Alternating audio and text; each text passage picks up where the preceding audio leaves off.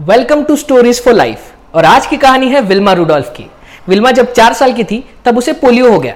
वो बिल्कुल bed ridden हो गई। ना वो चल पाती थी, ना घूम पाती थी, ना अपना पैर ज़मीन पर रख पाती थी। डॉक्टरों ने उसके पैर में ब्रेसेस लगा दिए और ये कहा कि वो अपना पैर कभी भी धरती पर नहीं रख पाएगी। इस सब में एक इंसान बहुत पॉजिटिव और बहुत आशावादी थी और वो थी विल्मा की माँ। विल्मा की माँ हमेशा उसे कहती थी, आप एक दिन चल पाओगे और न केवल चल पाओगे, आप दौड़ पाओगे। ऐसा ही हुआ। अगले पाँच सालों तक विल्मा की माँ ने उसके पैरों को और उसके मन को बहुत स्ट्रांग किया। और नौ साल की उम्र तक आते आते विल्मा के पैरों से ब्रेसेस हट गए। फिर 12 साल की उम्र में विल्मा ने सबसे पहले अपनी ज़िंदगी की पहली रेस में हिस्सा लिया और वो आखिरी आई।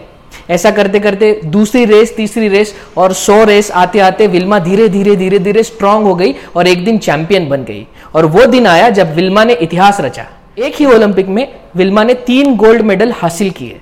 पहले 100 मीटर की रेस जीती, फिर 200 मीटर की रेस जीती और फिर 400 मीटर की रिले रेस जीती।